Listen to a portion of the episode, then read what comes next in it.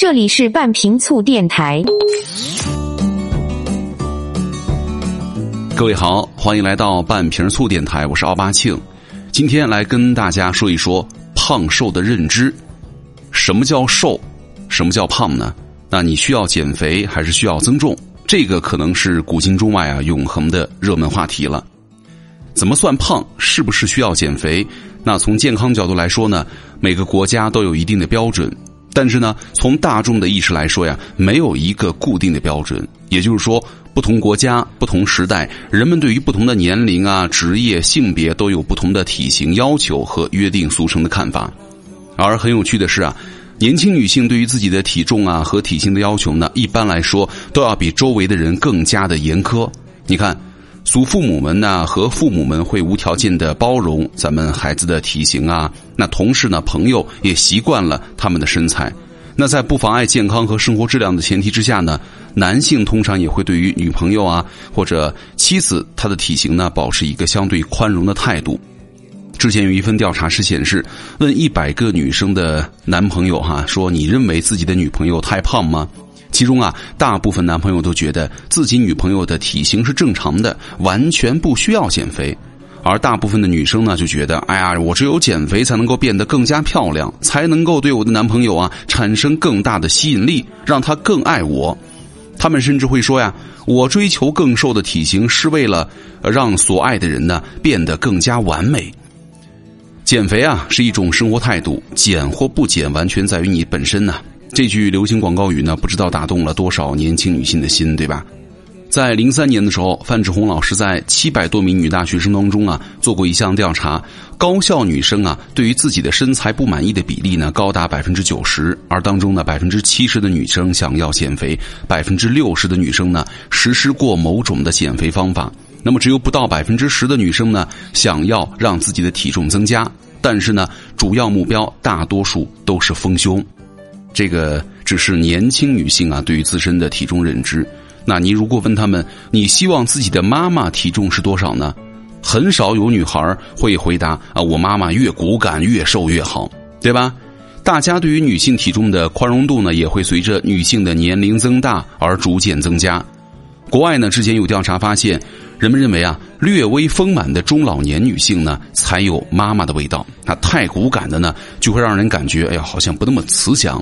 所以说，女性自身呢，对于瘦弱的身材啊，追求的热情呢，也会随着年龄增长而逐渐下降。那减肥的动力呢，逐渐的趋向衰老啊，延缓它呀，对吧？增进健康啊，预防各种慢性疾病的方法转变。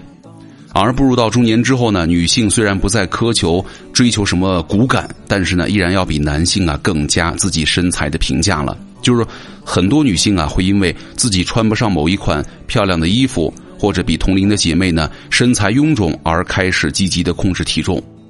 包括西方的调查也发现了，就是女性呢通常会因为自己超重了5公斤而减肥，而男性呢则要超出正常体重10几甚至20来公斤，他才会想起来控制体重的问题。一般来说啊，在咱们中国呢，男性对于体型的要求可能要稍微低一点，对于体重的态度呢也跟女性啊差异甚大。可能是因为我们国家的文化对于男性的体型的宽容度很大，是吧？对于男性的肌肉美呢，没有提出过太高的要求，所以说你会发现身边很多的男性啊，缺乏改善身材的动力。所以你会看到，不管是你看到的那些排骨男，还是大肚子的中年大叔，男性很少会为自己的体重而烦恼。那些年轻的时候呢，曾经很瘦的男性呢，在人到中年的时候，往往就会慢慢的发胖了，成为了肚皮突出的青蛙体型，却很少有减肥的动力。觉得，哎呀，我都这把年纪了，对吧？老婆孩子都有了，还健什么身呢？注意什么自己的体型啊？直到他各项的体检的指标啊亮起红灯，可能才会在医生和家人的劝告之下呢，有所悔悟。相比之下啊，社会啊对于女性群体的要求呢，其实要比男性高很多了。女性对自身的形体状况呢也高度敏感。那虽然这种敏感呢会带来不必要的烦恼哈，但是呢也有一个很大的好处，就是对完美体型的追求，使得女性啊会有更大的动力来远离肥胖。